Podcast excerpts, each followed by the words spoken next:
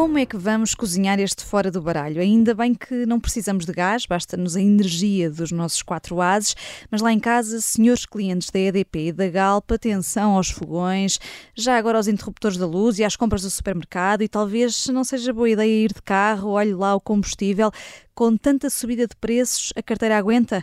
A inflação e as medidas do governo vão ser a jogada da semana na segunda parte. Antes, e como sempre, uh, os, há quatro naipes para distribuir aqui na nossa mesa de jogo: Susana Peralta, Luísa Guiar Conraria, João Marcos de Almeida, Jorge Fernandes. Vamos lá a isto.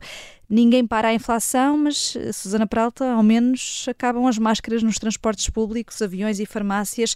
Sai por isso aqui uma carta de ouros. Sim, uma carta de ouros, de alegria, de finalmente nos livrarmos das máscaras. Obviamente que quem quer continuar a usar máscara pode continuar a usar máscara, como não poderia deixar de ser, é um ato de liberdade individual, mas de facto eh, eh, era estranhíssimo. Eh, eu devo dizer que eu já desde maio, que foi a primeira vez que viajei para o estrangeiro em 2022, um, que, que era estranho, porque íamos para outros países, andávamos sem máscara em lado nenhum, e depois eu nunca fiz estabelecimentos de saúde, suponho que aí nos lares e tal se mantenham nos outros países também. Mas digo na minha vida normal, apanhar o metro, apanhar o autocarro, chegar ao aeroporto, meter-me no metro, pronto, não, não havia máscaras, e depois chegávamos a Portugal e e, uh, e, tínhamos que colocar as máscaras. E até me aconteceu uma situação mais bizarra que foi voar para a França num voo que não é da TAP, porque a TAP mantinha a obrigação de máscaras, e portanto no voo daqui para Marselha fui sem máscara, mas depois no regresso disseram-nos como o destino era Portugal, tínhamos que vir de máscara. Quer dizer, isso, enfim, em si é, é, completamente absurdo, muito bizarro e, sobretudo, faz-nos perder a confiança na, nas decisões das autoridades de saúde, porque na altura, há dois anos e meio, quando a pandemia surgiu, havia imensa incerteza, é normal, eu julgo que todos nós estávamos prontos para aceitar que algumas autoridades de saúde fossem mais estritas do que outras, havia muita incerteza. Mas quer dizer, hoje em dia com o passar do tempo, a ver estas disparidades, sobretudo estas coisas absurdas, então quer dizer o quê? Que o vírus não ataca no voo que sai, depois ataca no voo que volta para Lisboa, quer dizer, isto não faz nenhum sentido e de facto a mim parece-me que há aqui um problema comportamental de adesão às medidas e que as pessoas deixam, percam, percam a confiança nas autoridades e que uh, no futuro, por causa deste vírus, esperemos bem que não, mas de outras situações de saúde pública, aliás não necessariamente ligadas a vírus, pode haver catástrofes naturais, enfim, que uh, as recomendações que nos sejam dadas acabem por perderem credibilidade, porque agora se vê de facto este exagero, que isto já não, não fazia sentido nenhum e por isso, hoje uh, fiquei mesmo muito satisfeita ontem. Uh, pela, uh, pelo anúncio do governo de finalmente uh, fazermos como o resto dos países, a generalidade dos países da União Europeia, a própria União Europeia retirou a recomendação de a obrigatoriedade de máscaras nos voos em maio. E portanto, quer dizer, isto era uma bizarria completa. E, de e facto, portanto estás, estás toda contente e o João Marcos de Almeida também Estou brilhante assistir. com os ouros. Queres assistir quero, este brilho? Queres abrilhantar ainda mais isto, João? Estou muito contente, não. É a primeira medida do atual governo que, que, que, que eu defendo com unhas e dentes e só espero que não tenha isto foi feito na ausência de António Costa, que está de férias. Espero que não seja uma coisa do género de Pedro Nuno Santos, que ele volte de férias e diga que não, isso foi um engano e que volte atrás. Eu, eu, vou esperar que ele volte de férias para ver que ele vai confirmar a medida para, mas, mas, mas foi, um, foi um momento de grande alegria esta tirada das máscaras, a tirada do uso de máscara obrigatório, tal como a Susana também viajei e viajo frequentemente entre Lisboa e Londres e não faz sentido nenhum ir na TAP de máscara e quando voa noutras companhias não usar máscara, não, não faz sentido nenhum. E fico muito contente que não tenha que usar máscara. E acho, eu sempre, aliás, falámos aqui várias vezes, eu acho que a obrigatoriedade da máscara diminui, diminui a dignidade humana. Uh, e acho que é ótimo as pessoas voltarem a poder ser livres de não, nunca usar máscara. Muito bem, uh, uh, Susana Peralta, uh, portanto, esperemos que António Costa depois não venha não, Sim, não vai, e não, sobretudo, não atenção, um há aqui algo muito importante. Relativamente a esta medida das máscaras, pelo menos esta não vem do tempo do cavaco, contrariamente a outras que por aí andam. Jorge Fernandes, tu estás, sei que sim, mortinho para falares nisto. Esta deixa Bem, da Susana. Eu, eu, eu, na verdade, não sei se, se Marta Temido se, referi, se referia a Cavaco Silva, talvez até a Sá Carneiro, ou a Balsemão, ou até mesmo a Mário Soares como primeiro-ministro. Ela somente disse que alguns dos constrangimentos atuais do Serviço Nacional de Saúde e da ausência de especialistas ficavam a dever-se uh, a políticas, uh, de decisões políticas tomadas nos anos 80. Infelizmente, parece que a ministra, para além de ser uma inapta, enfim, há vários títulos, que não, não interessa agora falar disso para, enfim, para mais nada, mas não consegue fazer contas básicas, porque um especialista que se tenha tornado especialista nos anos 80 está reformado ou muito perto disso. Quer dizer, nós estamos em 2022, a esmagadora maioria dos especialistas que têm hoje 50, 55 anos, formou-se, enfim, ali no final dos anos 90, na viragem do século. Portanto, eu lamento que Marta Temido eu, quer dizer, eu, eu, nem tenho muitas palavras para, para descrever o quão patético isto é e o facto de toda a gente já aceitar isto com um encolher de ombros e achar perfeitamente normal que depois de utilizarem uh, Passos Coelho, passados sete anos uh, do, do, fim do governo de Passos Coelho, já estejamos na fase da loucura total da utilização de governos dos anos 80 para justificar, uh, enfim, incapacidades, Portanto, eh, no vosso entender, eh, talvez Marta Temido devesse ter uh, colocado uma máscara e ficar calada e não estar aqui a recuar no tempo e a culpar Cavaco Silva. Agora passamos de uh, ouros para paus. Luísa Guiar Conraria, é a tua carta para a debandada do Chega. É, é, é, verdade, nem sei se, é, se os paus são para o Chega em si mesmo, são para André Ventura, são para as pessoas que agora estão a sair do Chega, se calhar é, é são, é para todos. Uh, nós nos últimos tempos tivemos, nos últimos tempos tivemos algumas notícias do Chega, várias pessoas estão a admitir-se ou de alguma forma em choque com a direção de, uh, com a direção de André Ventura. Uh, e isto parece adensar as dúvidas que muitos de nós tinham relativamente à capacidade do Chega lidar com o acréscimo de visibilidade que veio com o aumento do número de, de deputados e, e, de autarcas. Não, não esquecer que eles já elegeram 19 vereadores. Eh, mais do que alguns partidos de, de esquerda. Uh, mas o que temos visto é que uh, é que realmente não chega. Muitas das pessoas são fracas, digamos assim, não são de grande qualidade, e alguns que são de eh, de alta qualidade, e por alta, estou a falar de qualidade intelectual, do, usando os termos que o Jorge costumava usar ou costuma usar, pessoas que leem, que leem livros, como o Pedro Roja ou o Gabriel Mitar Ribeiro, são pessoas que também já entraram em choque uh, com, uh, com, com André Ventura. Uh, e, portanto, parece que as pessoas de, digamos, de, de mais elevada uh, capacidade intelectual, e perdoem-me estar a classificar assim as pessoas, já entraram em choque. E agora, uma notícia do público de, de ontem veio-nos dizer que dos 19 vereadores eleitos, 5 e já um sexto que está a caminho já passaram independentes. Uh, e, e, o que é verdadeiramente interessante, para não dizer hilariante, é que a justificação que um deles deu ao público foi que o Chega por fora é uma coisa e por dentro é outra. Ou seja, eh, visto por dentro é ainda pior do que visto por fora. E eu acho isto absolutamente extraordinário. Portanto, eh, quando estas pessoas viram eh, um líder que em campanha eleitoral falava nos lábios vermelhos de uma candidata à presidência da República e dizia que esses lábios vermelhos pareciam uma coisa para brincar, ou a mesma pessoa que em campanha fez, mostrou uma fotografia de, um boy, de, uma família negra num bairro pobre com Marcelo, ao mesmo tempo que assinava a fotografia a chamar-lhes bandidos. É uma pessoa que faz recorrentemente campanha contra minorias étnicas, como se tivessem qualquer peso relevante nas nossas despesas sociais, como se fosse daí que viessem os nossos problemas todos. E a sério que estas pessoas, por fora, não conseguiam perceber que, tínhamos, que estávamos perante um populista reles, prepotente, a raiar a jabardice? A sério, por fora ainda é, é, portanto, por fora parece bonito e por dentro é que descobrem que é feio. Enfim paus para todos. Uh, uh, Jorge Fernandes, queres assistir aqui rapidamente o Luís Aguiar Conraria?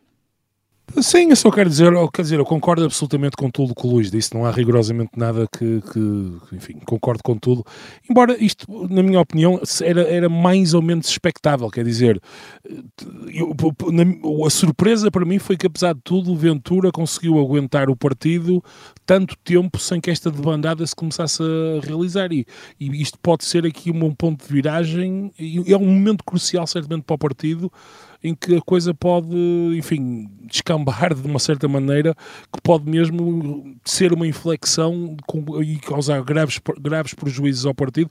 No fundo, bem pôr a nu aquilo que é o partido, que é um one-man show que sempre foi, quer dizer. Uh, Susana Peralta, e, e, e, há uma página de Facebook que, a propósito, te deu muita alegria esta semana. Estás muito alegre, vinda de férias. Foi, estou muito alegre. Eu queria então uh, falar aos meus distintos colegas de painel, excelentíssimo senhor professor doutor uh, Luís Aguiar Correria, excelentíssimo senhor professor doutor uh, Jorge Fernandes, que acabaram de se pronunciar. O, o João também qualifica como excelentíssimo senhor professor doutor. e vou falar na minha qualidade na terceira pessoa. Portanto, a Susana Peralta, membro do painel do Fora do Baralho, tem a dizer o seguinte: eu encontrei na página de Facebook do deputado Gabriel Mitar Ribeiro que se, que se autodenomina deputado da nação, que tem muita piada, porque ele na verdade é deputado à Assembleia da República, e depois fala sempre na, dele, dele, na terceira pessoa. Portanto, é Alcobaça, na Feira de São Bernardo, o deputado Gabriel Mitar Ribeiro esteve em contacto, etc. Outro posto, o deputado da Nação, Gabriel uh, Mitar Ribeiro, informa do seu afastamento de coordenador do Gabinete de Estudos uh, do, seu, do seu pedido de demissão, etc. Na sequência da, demissão, uh, da, da, nomeação pelo Presidente André Ventura nas jornadas parlamentares do Chega, na Figueira da Foz, para o deputado Gabriel Mitar Ribeiro apadrinhar o distrito da, da, da Guarda, etc.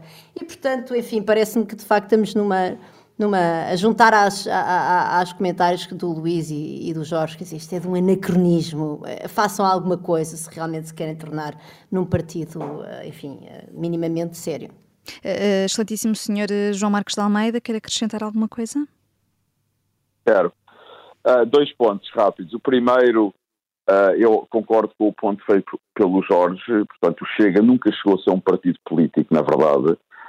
Não passa de um movimento de uma pessoa e sempre que há um choque entre essa pessoa e qualquer outra e qualquer outro membro, ele sai ou é afastado. Uh, portanto, Ventura não conseguiu dar o salto, não conseguiu criar um partido político. Essa é que é a verdade e parece-me que já não vai conseguir. O, o, segundo ponto, para mim, é muito mais importante, é que isto são boas notícias para o PSD. E, e, o, e, o, e se o Chega começar a entrar em colapso, é mais possível termos um governo de direita no futuro em Portugal uh, e, portanto, é bom para o PSD e isso, para mim, é uma boa notícia. Estão uh, distribuídas, uh, distribuída esta carta de paus. Vamos agora para as tuas espadas, uh, Jorge Fernandes, para os observadores portugueses nas eleições angolanas. O antigo vice-primeiro-ministro Paulo Portas, o antigo ministro de Durão Barroso, José Luís Arnaud, e o presidente do PS, Carlos César. Sim, o doutor Portas, o doutor Arnaud e o senhor César foram a Luanda afiançar que está tudo ótimo e que a paz reina no reino do MPLA. Deixem-me ser aqui absolutamente claro, quer dizer, Angola é uma ditadura, isto não é uma opinião pessoal, há vários indicadores, enfim, criados na, na ciência política que mostram que, que, Angola cai, quer dizer, claramente nos, nos países que são uma ditadura. É uma ditadura de partido, único, de inspiração marxista-leninista, não é caso que tem sempre o beneplácito do PCP, cá em Portugal, tendo se tornado, claro, uma cleptocracia ao longo das últimas décadas. De resto, a ausência de reputação de poder no país, está o mesmo partido no poder há 40 anos, aponta claramente para o caráter ditatorial ditatorial do regime. Uh, quer dizer, não é de agora que as, que as ditaduras usam os atores externos para se credibilizarem. Está tudo nos livros. Agora, eu acho lamentável que um membro do, do, Conselho de Estado em Portugal, e estou a falar neste caso de Carlos César, vá a Angola dar o seu assentimento a este tipo de fantochadas, que foi o que ocorreu em Angola. Não Carlos César diz que os resultados têm alguma credibilidade. Foram as palavras. Sei, eu, eu, não sei o que é, que é isso de ter alguma credibilidade.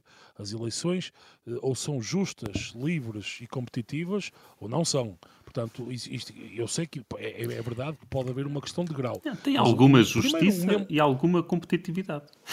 Pronto, exatamente, alguma. alguma. Andamos a gozar. É eu, eu, eu, eu, eu, não sei como é que o, o, o, presidente do Partido Socialista, que é o maior partido do, de Portugal neste momento, um membro do Conselho de Estado, mas não, eu não quero focar nisto em Carlos César. Isto, na verdade, é um grande centrão, Portas, Arnaud, César, que representam um grande centrão na política portuguesa, dos negócios, às consultoras. Já agora, eh, Jorge, eh, como citei Carlos César, também vou citar José Luís Arnaud, porque eh, foi entrevistado aqui na Rádio Observador e ele diz que o facto de não ser neutro não significa que não seja independente. Diz também que não foi convidado pelo MPLA mas pelo chefe de Estado que é o líder do MPLA. Ah, claro, aliás, toda a gente sabe, quer dizer, em Angola o partido e o Estado são uma única coisa, quer dizer, enfim, isto, isto, são, tudo, isto são tudo efeitos retóricos. E não é por acaso que o regime angolano recusou-se a ter uma missão de observação das nações das, da União Europeia. Reparem, a diferença entre a União Europeia e estes três senhores é, estes, estes três senhores vão de Lisboa em primeira classe, ficam num hotel de luxo e vão visitar dois ou três pontos estratégicos escolhidos a dedo pelo regime e depois passam este tipo de, este tipo de enfim, este tipo de, de, de declarações em que, de alguma maneira, que tentam credibilizar o regime. As missões da União Europeia envolvem centenas de pessoas no terreno, meses antes das eleições, que têm que andar pelo país todo, falam com todas as pessoas e, no final, eh, fazem um relatório eh, onde explicitam muito claramente os pontos fracos, os pontos fortes, os problemas. Eu estou absolutamente Estou curiosíssimo para ler o relatório que os senadores da República, o Sr. César, o Dr. Arno e o Dr. Portas, vão elaborar sobre a lisura das, das eleições angolanas. Eu vou, uh, eu, eu, sugiro, aliás, a Paulo Portas que no próximo domingo, quando for fazer o seu comentário semanal, na, enfim, na tentativa vá de chegar a Belém, que peça à TVI para, para, lhe mostrar as imagens do repórter da TVI que hoje estava a fazer um direto em pleno centro de Luanda e nesse momento a, a polícia interveio e pegou no, na pessoa que estava a dar a entrevista ao, ao jornalista português e, e deu-lhe ordem de prisão ali em frente a um repórter de uma televisão internacional. Portanto, se o Dr. Portas tiver alguma ideia sobre, isso, se não lhe restar algum, algum, alguma espinha vertebral dos bons tempos que era jornalista no Independente e que não deixava a liberdade passar-lhe ao lado, que reveja essas imagens e que repense se quer fazer parte destas fantochadas. Queria só dizer que é isso mesmo, ou seja, observar eleições tem guidelines internacionais das, das, das organizações internacionais que observam eleições e, portanto, isto que estas pessoas foram lá fazer não foi observar eleições nenhumas, foi um servicinho ao regime uh, vergonhoso de Angola e pronto, enfim, essa vergonha fica com eles e com o povo português, infelizmente. Só sobram aqui copas João Marcos de Almeida para a norte-americana Liz Cheney, eh, que depois de perder as primárias republicanas está a posicionar-se para vir a complicar a vida a Donald Trump, ou não é isto? Explica lá. Ela, é, sim, num é minutinho, ela num perdeu, minutinho. Ela, ela perdeu as primárias para estar na lista para o Senado dos republicanos no estado uh, do Wyoming. Uh, eu, mas a razão porque eu dou-lhe copas ela está a ter uma coragem enorme e está a lutar do Partido Republicano contra uh, o domínio que Trump tem sobre o partido. Eu, eu acho que é um, é um trabalho indispensável, um trabalho fundamental. É fundamental que o Partido Republicano se liberte de Trump e do domínio de Trump. Uh, e, e, e, Lisa Cheney, filha de Dick Cheney, antigo vice-presidente norte-americano, está a fazer esse trabalho é um trabalho muito difícil, é, não é nada fácil estar quase isolada, estar numa posição minoritária, não está quase isolada, mas está numa posição minoritária, a lutar contra uma pessoa como Trump, que, que é uma pessoa que não olha a meios para atingir os seus fins e que, na minha opinião, está a, a, destruir o Partido Republicano. Não é o único responsável, mas está a destruir o Partido Republicano e é o principal responsável. E para uma pessoa se identifique, uma pessoa de direita como eu, acho que é muito importante o Partido Republicano nos Estados Unidos voltar a ser o partido que foi até, até Trump, porque nesta deriva de, que Trump impôs ao partido, acho muito complicado o Partido Republicano voltar a ter um candidato presidencial uh, que, que possa dar um bom rumo à política norte-americana. Estão estas Copas, e, todos os naipes. E só, e só um ponto, e só um ponto, Vanessa espero que Trump não volte a ser candidato às eleições norte-americanas pelo Partido Republicano. Vamos já dar gás a isto, literalmente, porque prometemos falar de inflação e das medidas do governo e quais é que são as mais recentes para fazer face aos pré-anunciados aumentos dos preços do gás pela EDP em 30 euros a partir de outubro e da Galp, neste caso com números ainda por anunciar. O Ministro do Ambiente tem duas cartadas. A primeira, famílias e pequenos negócios podem regressar à tarifa regulada e, pelas contas de Eduardo Cordeiro, pagar menos de metade do aumento que estava previsto, com a possibilidade até de fatura ser menor do que agora. E a segunda medida é que está de volta a bilha solidária no formato mais alargado e também com apoio das autarquias. Isto chega, Luís Aguiar Conraria? Uh, bem, nunca vai chegar, o que quer que se faça, nunca vai chegar para evitar que vivamos pior se os preços da, energia continuarem a aumentar. Não, penso que não, há, que não há volta a dar. O aumento do custo do preço internacional, portanto, o aumento do custo da energia, aumenta os custos de produção. Isto é como se todos nós, de repente, nos tivéssemos tornados menos produtivos e assim o rendimento médio à partida vai baixar. Eh, não, não, não há nenhum mecanismo eh, governamental que possa impedir isto. Pois, claro, há medidas de mitigação.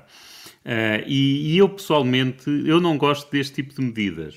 Uh, claro que quem beneficiar delas vai, vai beneficiar e vai ficar contente. Agora, eu, eu não gosto dessas medidas. Acho que dão incentivos errados. Uh, por exemplo, esta coisa que, esta medida de, das pessoas que, que ficaram de fora do mercado regulado agora poderem ir para o mercado regulado. Isto é, pessoas que serão poucas e empresas que já serão muitas. Uh, e isto é simplesmente aos incentivos errados, porque estas, estas empresas que tiveram uh, fora do mercado regulado tiveram a beneficiar da energia, do preço de energia mais baixa durante muito tempo. Uh, durante muito tempo. E, portanto, aquelas que, empresas que não quiseram correr riscos e que, que se quiseram precaver contra uma situação de aumento dos preços da energia, optaram pelo mercado regulado.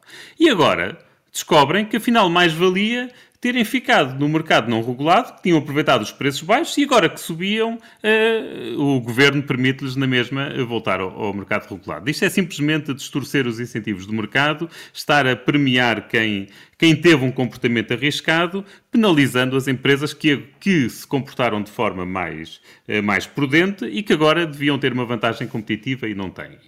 Uh, eu, eu, eu, regra geral, acho que os apoios devem ser simplesmente apoios aos rendimentos e aos rendimentos das famílias com rendimentos mais baixos. Eh, e aqui incluo também esse da bilha solidária. Também não, não acho que seja uma boa ideia estar a subsidiar a compra do gás. Se o preço do gás aumenta e se o custo internacional do gás aumenta, isto não é um aumento aqui em Portugal porque as empresas se tornaram mais gananciosas, não é isso. Há um aumento do custo do gás a nível internacional, os preços devem refletir isso para que as pessoas consumam menos desses produtos. E, portanto, os apoios que devem ser dados é na forma de rendimento. Em vez de se dar 10 euros a uma, a uma família para comprar uma bilha de gás, é muito melhor dar-lhe 10 euros ao seu rendimento Portanto, aumenta-se o seu rendimento em 10 euros e depois as pessoas gastam no que lhes apetecer. Portanto, podem, se calhar, se quiserem gastar mais 10 euros na bilha de gás, gastam, mas se calhar gastam só mais 5 euros e porque, porque passam a usar menos gás em casa porque o gás ficou muito mais caro e usam os 5 euros para comprar outras coisas. Uh, e, e, portanto, uh, eu prefiro, eu preferia ações do governo, que já existem, portanto, o governo também tem distribuído alguns cheques. Penso é que uh, o grosso das medidas deviam ser essas e não essas medidas de mitigação que apenas introduzem distorções uh, no mercado. Mas pronto, nem tudo são mais notícias, o, o, desemprego está baixo, o que é ótimo, a inflação também parece estar a quebrar, mas pronto, falaremos disso mais à frente. Vamos falar uh, com certeza. Uh, Susana Pralta, queres assistir aqui o Luís Iguer Conraria? Eu aproveito também para introduzir aqui mais um tópico a propósito destas medidas do governo, é que o ministro Eduardo Cordeiro diz que o presidente da Endesa Portugal não tinha razão ao dizer que ia haver aumento generalizado para todas as famílias de 40% dos preços da energia e que isso se devia ao mecanismo ibérico. Diz Eduardo Cordeiro com todas as letras que isso não é verdade e fez questão de o frisar também nesta conferência de imprensa. Quer dizer, nós já aqui tínhamos discutido as declarações eh, do, do presidente da Endesa e tínhamos chegado à conclusão que eram perfeitamente alarmistas e despropositadas num momento destes em que pode haver algum alarme social. Uh, Mas foi importante o, o ministro dizer isto, tendo é um... em conta que, que depois a EDP veio anunciar um aumento de, de 30 euros? 30, 30 euros. 30 euros não são, não são 30%, é um aumento médio de 30 euros, uh, disse a EDP. Portanto, eu não sei quanto é que isso é em termos médios, porque obviamente uh, há pessoas que vão ter aumentos superiores, depende do consumo de cada família, não é? Quer dizer que ia haver aumentos, isso era evidente. Uh, ou era bastante expectável, vamos dizer, uh, mas eu, eu, eu, não sei qual é a despesa média, sinceramente, os clientes da EDP tinha de ir olhar, mas não, acho... não sei se esses 30 euros correspondem a 30%. Corresponderá, não, não, é, mais, é mais, é mais, é mais, corresponde a um aumento de 100% em média. Ah, é? Bom, então, aparentemente... É, é mesmo um aumento bastante forte, sim, sim. É... Sim, sim, é um, é mesmo um aumento muito forte. Se for um aumento de 30 euros na média, quer dizer que o aumento vai ser de cerca de 100% para muitas famílias. Portanto, o presidente da Indesa, afinal, não estava a ser alarmista. Não, ele estava, errado, ele estava errado, porque ele, ele, ele, falou no aumento do preço como consequência daquele mecanismo que o governo criou. Isso, isso é mentira. Percebes? O problema dele é, é mesmo é, o, as justificações que ele apresentou. Ele criticou uma medida concreta do governo, que é aquela questão de, uh, de limitar o preço do gás junto dos grossistas da, uh, de eletricidade, uh, e, mas isto, este aumento não tem nada a ver com isso.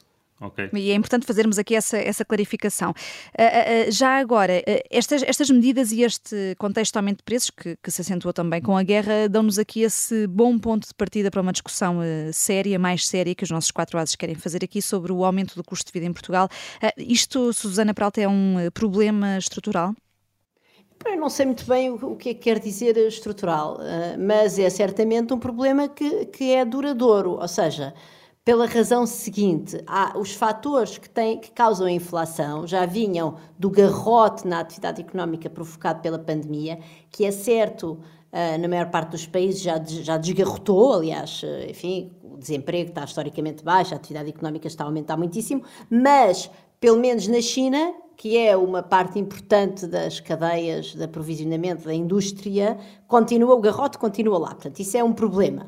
Uh, e depois a questão da crise energética e a questão também da crise alimentar demoram o seu tempo a adaptar. Portanto, vai haver um período de adaptação e esse período de adaptação, por exemplo, nos bens alimentares, depende do ciclo agrícola e, portanto, tem, um, tem, um, enfim, tem um prazo que tem, tem a ver com o próprio ciclo das, das estações do ano, não é? Portanto, e na, na questão da energia, já aqui falámos várias vezes sobre isto, vai ser preciso ir à procura de uh, novos fornecedores, é preciso eventualmente procurar novas fontes de energia e, portanto, ainda que fósseis, enfim, eu tenho uma opinião quanto a isso, mas quer dizer, tudo isso tem um ciclo que, que portanto, há, há o garrote na atividade económica causado, em primeiro lugar, pela pandemia e depois pela guerra, uh, tem um ciclo que vai perdurar ainda no tempo. Agora, se é estrutural no sentido de nós termos passado a uma nova forma de organizar a nossa atividade económica, que cause este garrote, isso não me parece, portanto, mas, mas no sentido duradouro, certamente. Quanto é que vai durar? Vai depender muito, vai depender da capacidade Uh, olha, por exemplo, se nós não tivéssemos andado a empatar com a questão uh, da compra de combustíveis fósseis à Rússia e em vez de estarmos à espera da chantagem do Sr. Putin, se logo em fevereiro, março, enfim, março, para ser mais razoável, a Europa se tivesse começado a preparar para diminuir o consumo de gás, para procurar fontes alternativas de maneira mais sistemática e mais concertada, uh, agora a, a, convergência era mais rápida, percebes? Portanto, isso depende também muito de dinâmicas, enfim, políticas e, e e, e políticas, não só ao nível dos decisores políticos, como também, obviamente, ao nível dos eleitores, que foi um dos grandes problemas, obviamente, na questão do gás, não é? Portanto, uma pressão enorme do eleitorado, enfim, eh, justa, porque as pessoas têm medo do aumento do custo da energia, um, e isso vai, vai demorar o seu tempo até, até a economia voltar a estabilizar numa situação menos garroteada. E o que eu estou a falar da economia do ponto de vista da atividade económica. Depois há também a vertente monetária da intervenção dos bancos centrais. Enfim, nós sabemos que o Banco Central Europeu foi lento a reagir e continua a ser bastante lento, mas aí o Luís tem mais. Mas já vamos até, então ao, ao Banco Central isso. Europeu. Também falaste de, dessas questões políticas e uh, João Marcos Almeida, uh, haverá aqui causas geopolíticas que também podem uh, explicar esta questão, este problema do aumento do custo de vida e, e de ser ou não ser estrutural? Ah, mas eu antes de ir a isso, eu também quero falar eh, do Banco Central Europeu, independentemente do que o Luís disser a seguir, porque acho que é uma questão eh, muito importante. Uh, como disse o Luís, e bem, isto não é só com paliativo, não é só com medidas avulso que se vai combater um problema mais profundo. E tem que haver, como disse Sandra, políticas monetárias para combater a inflação. Ora, o Banco Central Europeu está com um dilema enorme. Uh, e por isso é que também não conseguem agir que é o dilema de, de, para combater a inflação, subir as taxas de juro, dada a pressão de, não só das dívidas públicas em alguns Estados-membros do, do, do, Conselho do, da União Europeia, da zona euro, sobretudo a França e a Itália, que são a segunda e a terceira maior economia da zona euro, mas também pode ter uma implicação terrível para muitas famílias, sobretudo nos países mais pobres da zona euro. Uma das razões porque a vida foi relativamente foi mais barata nos últimos 20 anos foi porque os juros eram relativamente baixos. Portanto, uma subida dos juros é uma coisa também, é uma decisão muito complicada para o BCE. Por outro lado, se não aumentar os juros, tem outro dilema que a Reserva Federal vai aumentar os juros, vai continuar a aumentar os juros. E se houver uma paridade entre o euro e o dólar, basicamente a União Europeia está a importar inflação, porque, por exemplo, todo o petróleo, e todo o gás que a União Europeia vai ter que comprar é, é, tudo pago em dólares e tem que comprar praticamente todo o petróleo e todo o gás que utiliza, com exceção do que vem, que é produzido na União Europeia, que é pouco. Portanto, o Banco Central Europeu está verdadeiramente a enfrentar grandes dilemas e há neste momento seguramente muitas pressões políticas sobre Lagarde uh, que vão nos, em sentidos opostos. Já agora eu então, acho, já que falas do Banco Central Europeu, vamos então já a isso. Eu uhum. acho que em setembro, outubro, no outono, o Banco Central Europeu vai ter que subir outra vez as taxas de juros mas vamos ver se estou certo ou errado. Então já falaremos de, das questões eh, geopolíticas. Eh, Luísa Guerra Conraria, aproveitando aqui um, esta, estas afirmações do, do, do João, uh, o que é que tens a acrescentar a isto? Uh, o, o, dilema existe, como o João descreveu, mas uh, não devia existir. Uh, não devia existir porque o Banco Central Europeu tem um objetivo no, inscrito no, na sua Constituição, chamemos-lhe assim, que é o de combater a inflação. Eh, enquanto, enquanto a Federal Reserve uh, dos Estados Unidos, portanto, corresponde ao Banco Central americano, digamos assim, uh, tem, tem o duplo objetivo, que é combater a inflação e o desemprego. No, no caso do BCE, apenas tem um objetivo, que é o da inflação. E, portanto, esse dilema não devia existir. Uh, e, portanto, quando a inflação está, já, já, já está quase nos 9%, quer dizer que o Banco Central Europeu está a falhar. Uh, e, e, eu percebo o dilema que o, que o João descreveu, mas a verdade é que uh, o, problema aqui é quanto mais tarde o Banco Central Europeu atuar, mais grave será o problema e depois mais terá de subir as taxas de juros no futuro. Uh, se o Banco Central Europeu tivesse começado uh, a subir ligeiramente, nem, nem, precisava ter começado a subir, mas começasse, tivesse começado a anunciar as subidas de taxas de juro, logo em setembro em, ou outubro, nem precisava de ter subido, bastava ter anunciado. E depois, com calma, a partir de janeiro, começava a subir devagarinho. devagarinho. Se calhar, neste momento, tínhamos um problema muito, uh, muito mais pequeno.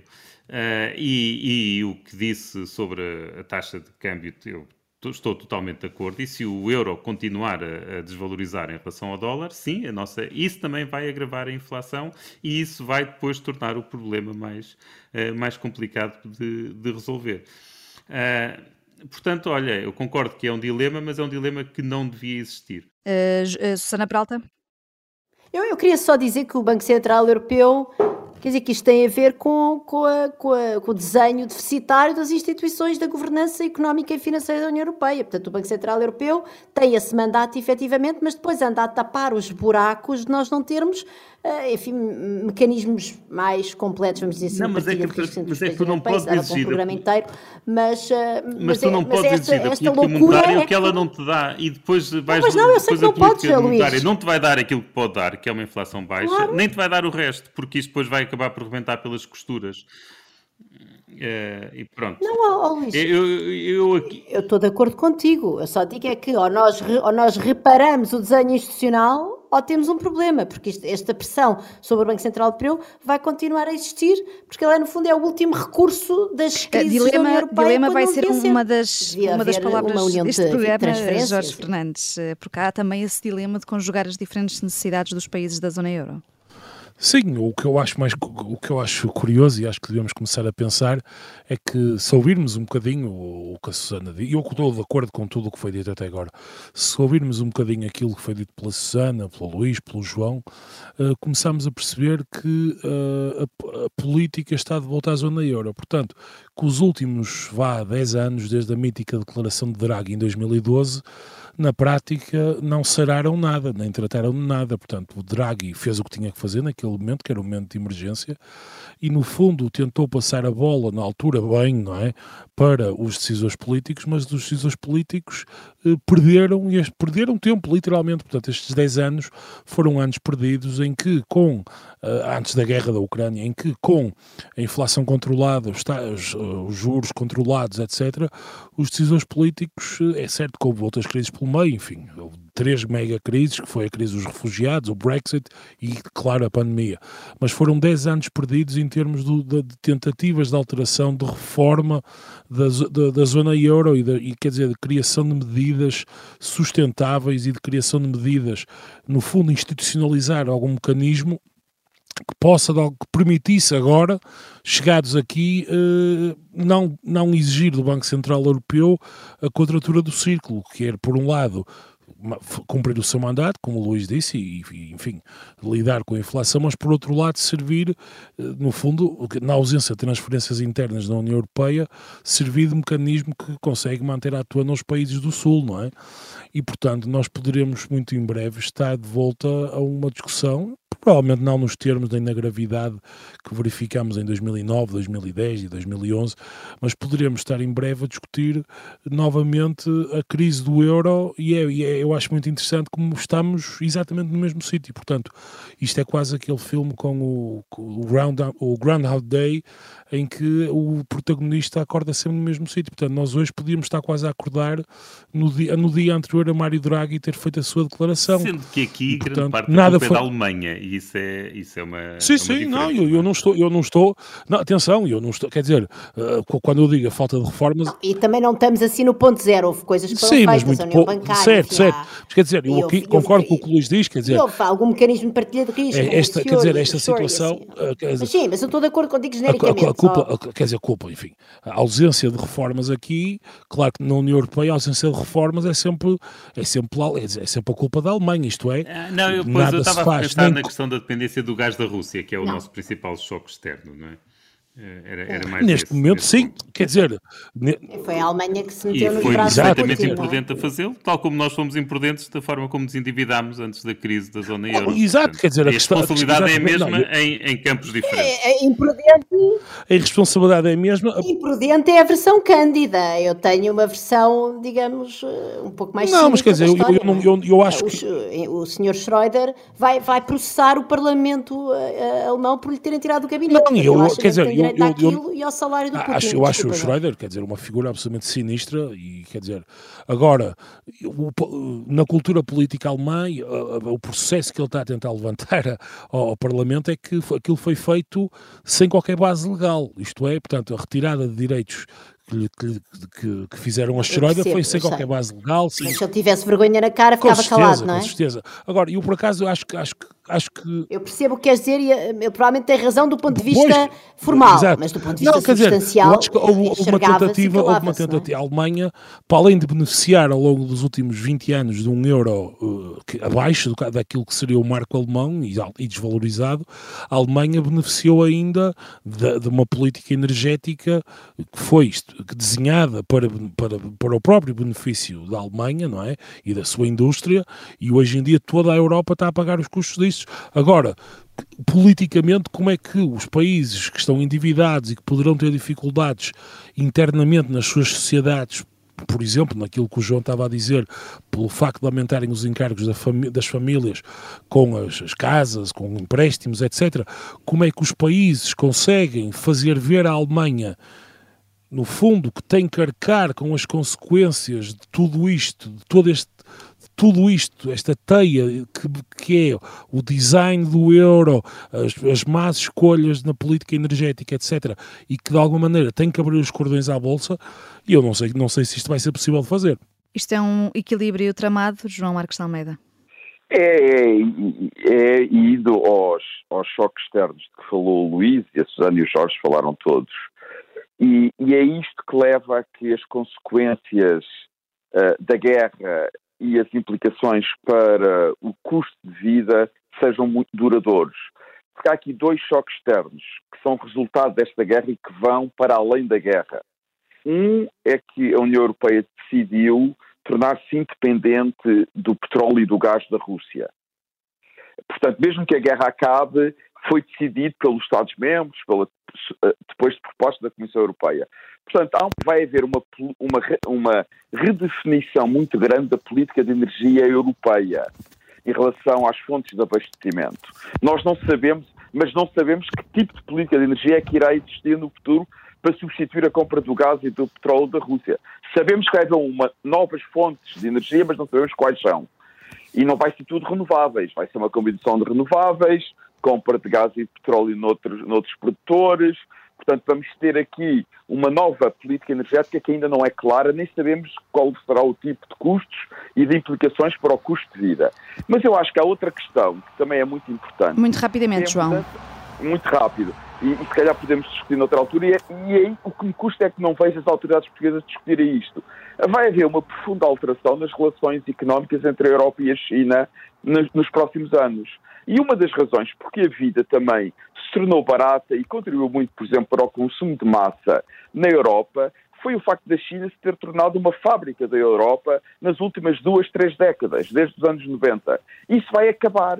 Terminamos, eh, terminamos, portanto, com pessimismo. Um... Uh, começámos com alegria, terminamos com pessimismo esta edição do, eh, do Fora do Baralho. Para a semana a mais, estaremos cá sexta-feira, ao meio-dia. Até lá.